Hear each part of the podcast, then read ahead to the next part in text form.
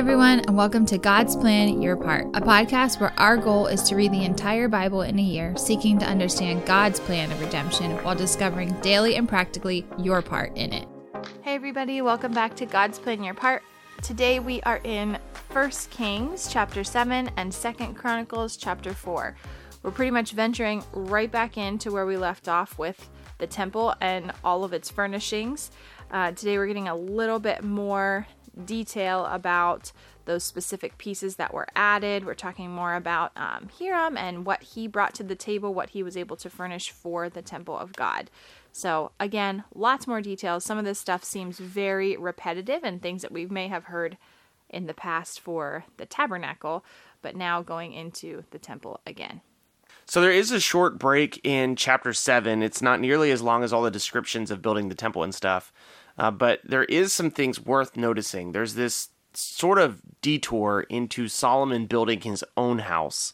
And one of the things you can notice if you look closely at the text, it says, uh, chapter 7, verse 1 Solomon was building his own house 13 years, and then he finished his entire house. And what this tells us is Solomon actually spends a lot more time building his own palace uh, than he does building the temple of God. So some people look at this and they say, hmm, that's kind of interesting that Solomon is actually a little bit more concerned about his own possessions and his own kingdom and his own reputation uh, than God's reputation. And it could be, I, I, I don't know, it could be an early sign of like cracks in who Solomon is, in that he's not actually that concerned about God's temple. Uh, he's actually more concerned about how wonderful and splendid his own house looks and that his house actually looks better than the temple. That's kind of gross. That really sounds very like prosperity gospel crazy preachers out there that have like a bazillion dollar houses. So it is possible to look at that and say, hmm, I'm wondering about this Solomon guy. Is his heart in the right place or is it not? Um, the Bible doesn't explicitly say in chapter 7 anything about his motivations or his heart. Um, it's just worth noticing that it's like, well, it's a little bit, it's a little bit goofy that Solomon sets out to build the temple and then is rem- reminded that he should actually build his own house and make sure his own house is better and bigger. It's and actually full of many of the same things. Yeah, so it's a little bit, it's a little bit weird. Like huge stones. They also, he also builds a similar house for Pharaoh's daughter because that was one of his wives. It mentioned that. Well, well. and we've talked about before how his alliance with Pharaoh's daughter, while oftentimes seen as very wise and uh, smart as a leadership decision, is most likely condemned by God and not allowed by God if you're following God's covenant. So Solomon, for me, is always a really difficult character. Um, well, yeah, because like, how does he like if he has all these things set up for himself and for Pharaoh's daughter? Remember, we talked so many times about like he was safe on all sides. How does God not just like interject right there and be like, "Hey, no"? Well, I mean that that's coming. That's I definitely know, but coming. it's not like an immediate. Well, I think oftentimes even in our own lives in our own situations it's not oftentimes immediate mm-hmm. it's because god is long suffering and incredibly gracious and full of mercy and he wants us to turn from our sin i'm reminded of the the passage in genesis where it talks about like Abraham's not allowed to go to the promised land because the sins of the Amorites was not yet complete. Yeah, like God true. is allowing them to, I think, um, giving them more and more and more chances towards repentance. But ultimately, when you turn from repentance a zillion times, mm. you're judged. Yeah. So Solomon here is like, mm, what's going on with this guy? Um, in amongst all the lampstands and oxen and pomegranates well, yeah, and seeds. I, I think it's kind of cool that, like, aside from the the house, because that's obviously kind of weird. Um, but I think it's important that they put it in there. Like, they didn't just brush it off, like, oh well, that was one of his like lesser moments. Uh, but I think it's kind of cool, like thinking of him and Hiram. Yeah. Hiram, Hiram. I'm not sure I'm saying that. Or right. Huram anyway, Abi. Whatever. That's a hard one to say. Anyway, when I'm like just envisioning them in my mind like i think of like contractors when they're like standing outside looking at this beautiful home that they just built or whatever they've built. I guess home is a little touchy after what we just said. Yeah. But anyway um just like looking at uh like a beautiful building that they're just like very proud of and that like can you imagine what it would have felt like knowing that you were making the temple of the lord like just standing back and like taking in like the beauty of it for like this building that is for God. Mm-hmm. I think mm-hmm. that's just really cool. And that must have been like just kind of overwhelming at times too because it's not just a place like this was where people would be interacting with god um, in a way that was unique to literally everybody so i just think that's kind of cool i like to think of it in those terms because it kind of gives better perspective like it's not just oh solomon's building the temple it's like holy crap he built it and it's like there it's ready to go um, and you see like the background of who was involved and what they had to do although very very repetitive. Holy cow. I'm reading it. You know those books sometimes where it's like uh what's that one? Like the what's that green eggs and ham book? Where they literally like say every single line they've said already over and over. You know what I'm talking? That's literally what I felt like I was doing today. Sometimes when I read the Bible, it feels like I'm reading children's literature. So one of the things you uh, kept got it, you kept getting um, Yep, got it. tricked up on or whatever uh, was the sea. oh, So if you're curious about what the sea is, the sea is a giant bronze tank uh, that they believe held around twelve thousand gallons of water. which would have been for washing. that was used for washing the priests and washing all the blood of the sacrifices and cleaning everything It's up. like a great big water tank. so it's a giant water tank, yeah. And it was held up, I think, by twelve bronze oxen, uh, which yeah, is pretty cool. with their rears facing inward. So I mean, if you if you think about what this would have looked like, this was an incredible spectacle. This place, this temple, Mm-hmm. um, just because of all the incredible size of things, the incredible use of gold and precious stones, the um, architecture, everything about it was just amazing. Which makes it even more sad when they destroy it in 586. It's just like completely, uh, Yeah. utterly destroyed.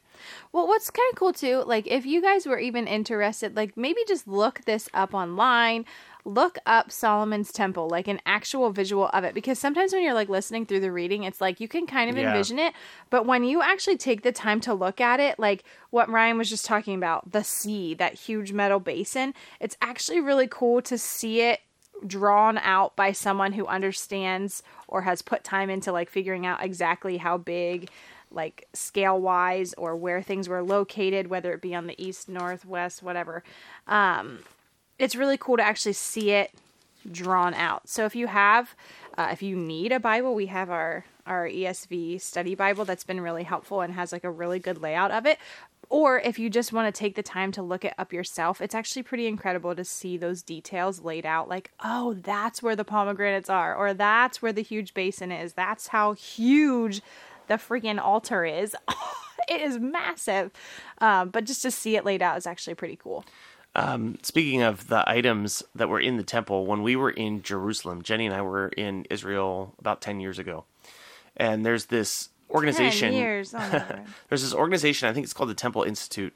yeah. Um, it's located just beside the Temple Mount. It's very close to the Temple Mount. Right now, the Temple Mount has the Al Aqsa Mosque on top of it, so there's not really any um, Jewish or Christian uh, places of worship on the Temple Mount at this point. But the Temple Institute is a group of people who have like collected money um, to recreate these items in the way they were does- like Yeah. in the way they were intended to be built. So when it says cast giant with bronze. Exactly. When it cast talks with- about yeah. golden lampstands, there are golden lampstands, and they are enormous. Um, you can go into the Temple Institute in Jerusalem, and you can see these things. Um, the goofy thing about it is that they recreate Very goofy. They recreated these things so that when um, when we enter into the third temple period, uh, they have the items ready for the temple, and so they believe they're they're um, they are Jewish people. Uh, they believe that they need to rebuild the temple. When we were there, we were asking them some questions about what it would mean to rebuild the temple where the Al Aqsa Mosque is right now. Um, and they very much believe that they need to destroy the temple or they need to destroy that mosque so that they can Mm-hmm. rebuild the temple, which would obviously create a lot of issues Well, in had- Israel and around the world. referred to it as like a World War Three situation. It was like, okay, Yeah. nice to meet you. And so th- the interesting thing about that place is that you can see all of these items in the form that they were uh, directed to be made in. Uh, the goofy thing about it is we just don't believe in the necessity of a temple at this point. We Right. believe that um, our bodies is are a temple of the Holy Spirit. The Holy Spirit now lives in us, not in a building. Um, we believe that we don't need a physical location to worship God. We worship God in spirit and in truth, and th- that's an obvious difference that we have. So, so it's very cool to see the items The veil was torn. it's very cool to see the items. Uh, it's just a little bit weird when you enter enter into conversation with these folks about their beliefs about the temple um, and the issues that would create. Uh, so we we had some really interesting conversation there. Like I, I remember at one point somebody said, "Well, how does Jesus fit into this?" And they were just like, well, "We don't believe in Jesus. We don't care about Jesus. He doesn't fit in this at all." Um, and another part of the conversation was, "Well, how are you going to how are you going to build the temple over there?" uh, because there's obviously some pretty holy Muslim sites over there right now. And they're like, oh, we'll just destroy them. Like, we just need to wreck them and like get rid of them. Um, so it's a pretty surreal place to visit, um, but it is connected to all this all this stuff we're reading about Right. the temple. It's cool to see.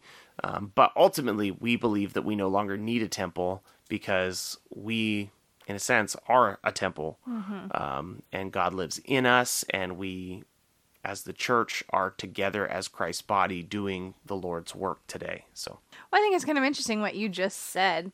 Um, like considering our own selves as like a well, not even considering like we are a temple uh, for God.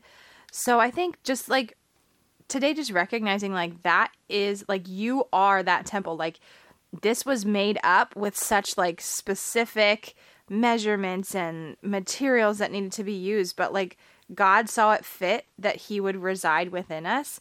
And I think just reflecting on that is kind of, it's kind of, it like blows my mind sometimes because, like, whoa, what was meant to be like this super holy place is actually like God resides in us now.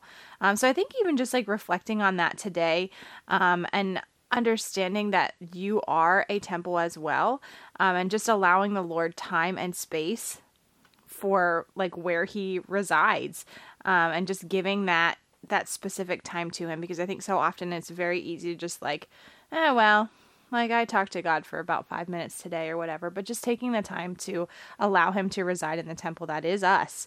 Um, and just reflect on who he is, what he's done, how we've come so far from like this temple that Solomon built to to where we are now, where he resides in us. So I think just quick and easy little your part today, but I think it's helpful um, as we are understanding the temple in its history. So thanks for joining us today, guys. Tomorrow we'll be back in First Kings and Second Chronicles again. Thanks so much for listening to our take today. Before we get into the reading, if we could just ask you one thing. Uh, if you've been enjoying the podcast, if you could subscribe to us and then leave a rating and review, we'd love to hear from you. And every rating we get helps us reach more people. Ultimately, we're just trying to reach people with the truth of God's word, and your review will help us do that. So thanks so much for being invested in the podcast. Here's the reading for today. 1 Kings chapter 7. Solomon was building his own house 13 years, and he finished his entire house. He built the house of the forest of Lebanon. Its length was a 100 cubits, and its breadth 50 cubits, and its height 30 cubits, and it was built on four rows of cedar pillars, with cedar beams on the pillars. And it was covered with cedar above the chambers, and there were 45 pillars, 15 in each row. There were window frames in three rows, and window opposite window in three tiers. All the doorways and windows had square frames, and window was opposite window in three tiers.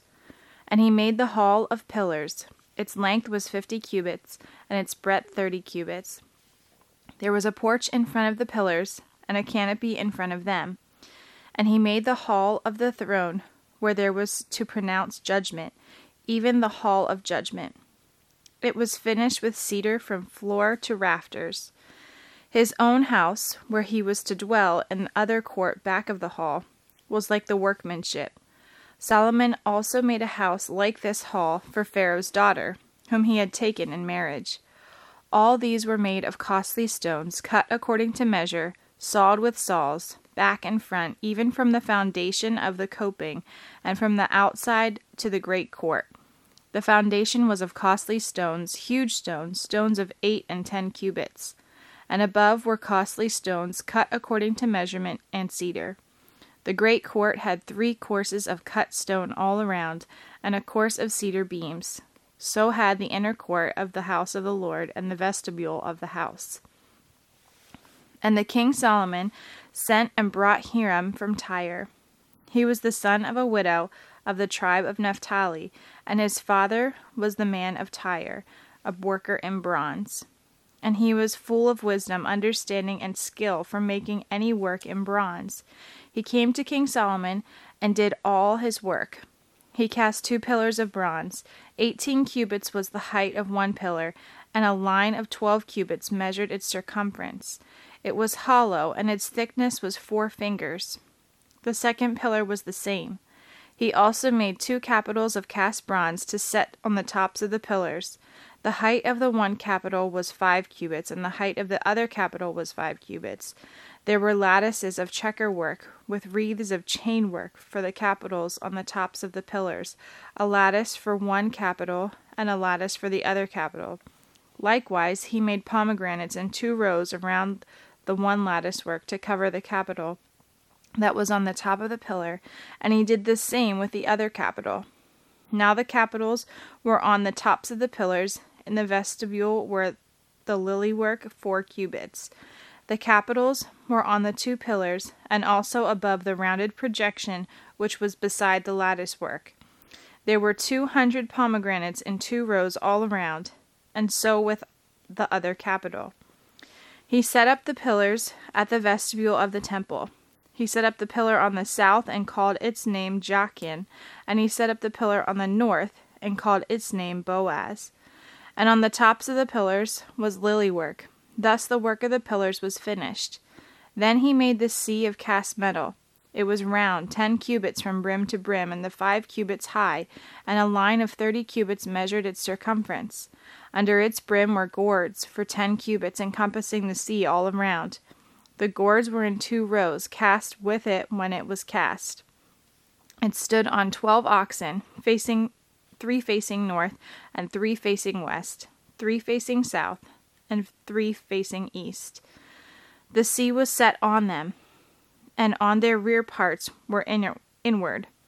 Its thickness was a handbreadth, and its brim was like the brim of a cup, like the flower of a lily.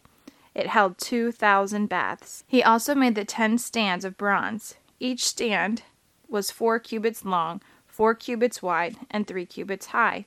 This was the construction of the stands. They had panels, and the panels were set in the frames, and on the panels that were set in the frames were lions, oxen, and cherubim. On the frames, both above and below the lions and oxen, there were wreaths of beveled work. Moreover, each stand had four bronze wheels and axles of bronze, and the four corners were supports for the basin. These supports were cast with wreaths at the side of each. Its opening was with a crown that projected upward one cubit. Its opening was round, as a pedestal is made, a cubit and a half deep. At its opening there were carvings, and at its panels were square, not round. And the four wheels were underneath the panels. The axles of the wheels were on one piece with the strands, and the height of the wheel was a cubit and a half. The wheels were made like a chariot wheel. Their axles, their rims, their spokes, and their hubs were all cast. There were four supporters at the four corners of each stand. The supports were of one piece with the stands, and on the top of the stand was a round band, half a cubit high, and on the top of the stand its stays and its panel were of one piece with it and on the surfaces of its stays and on its panels he carved cherubim, lions, and palm trees, according to the space of each, with wreaths all around. After this manner he made the ten stands. All of them were cast alike, of the same measure and of the same form. And he made ten basins of bronze. Each basin held forty baths. Each basin measured forty cubits, and there was a basin for each of the ten stands.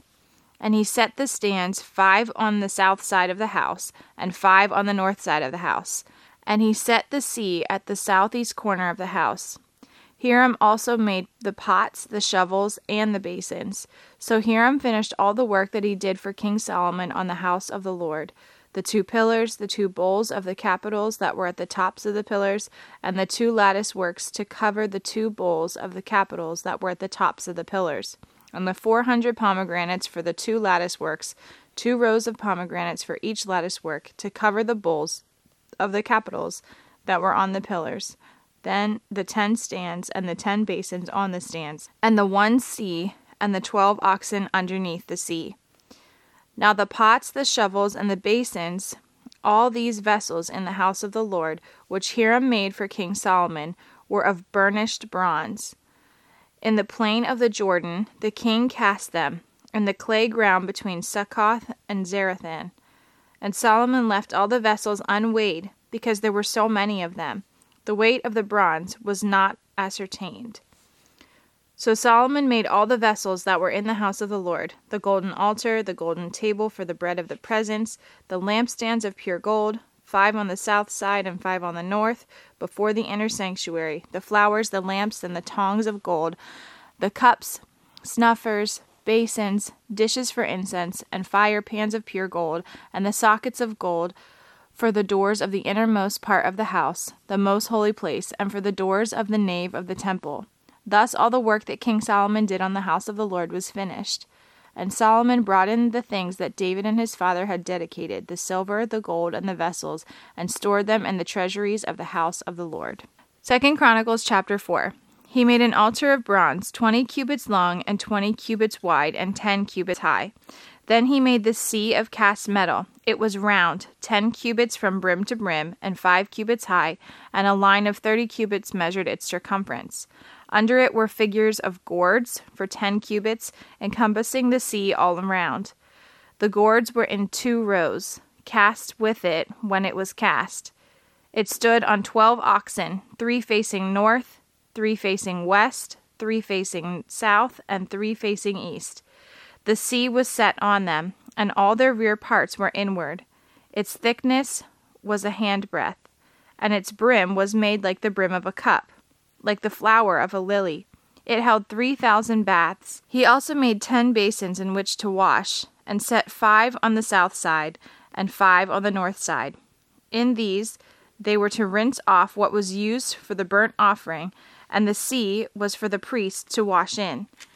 And he made ten golden lampstands as prescribed, and set them in the temple, five on the south side and five on the north side. He also made ten tables and placed them in the temple, five on the south side and five on the north.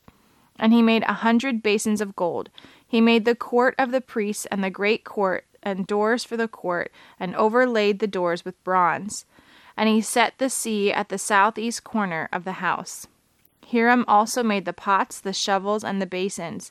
So Hiram finished the work that he did for King Solomon on the house of God the two pillars, the bowls, and the two capitals on the top of the pillars, and the two lattice works to cover the bowls of the capitals that were on the top of the pillars.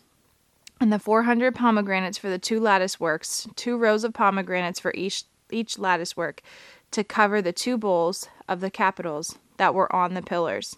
He made the stands also, and the basins on the stands, and the one sea and the twelve oxens underneath it.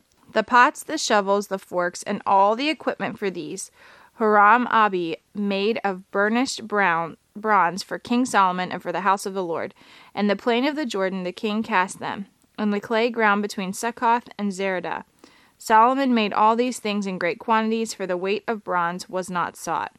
So Solomon made all the vessels that were in the house of God the golden altar, the tables of bread of presence, the lampstands and their lamps of pure gold, to burn before the inner sanctuary as prescribed the flowers, the lamps, and the tongs of purest gold, the snuffers, basins, dishes for incense, and fire pans of pure gold, and the sockets of the temple for the inner doors of the most holy place and for the doors of the nave of the temple were of gold. Thanks so much for listening to God's Plan Your Part. If anything stuck out to you, if you have any questions, or if you'd like to receive a Bible, you can email us at godsplanyourpart at gmail.com. Also, if you're enjoying the podcast, please consider supporting us through the link in our description. We love that you're on this journey with us, and we hope you have a great day. See you tomorrow.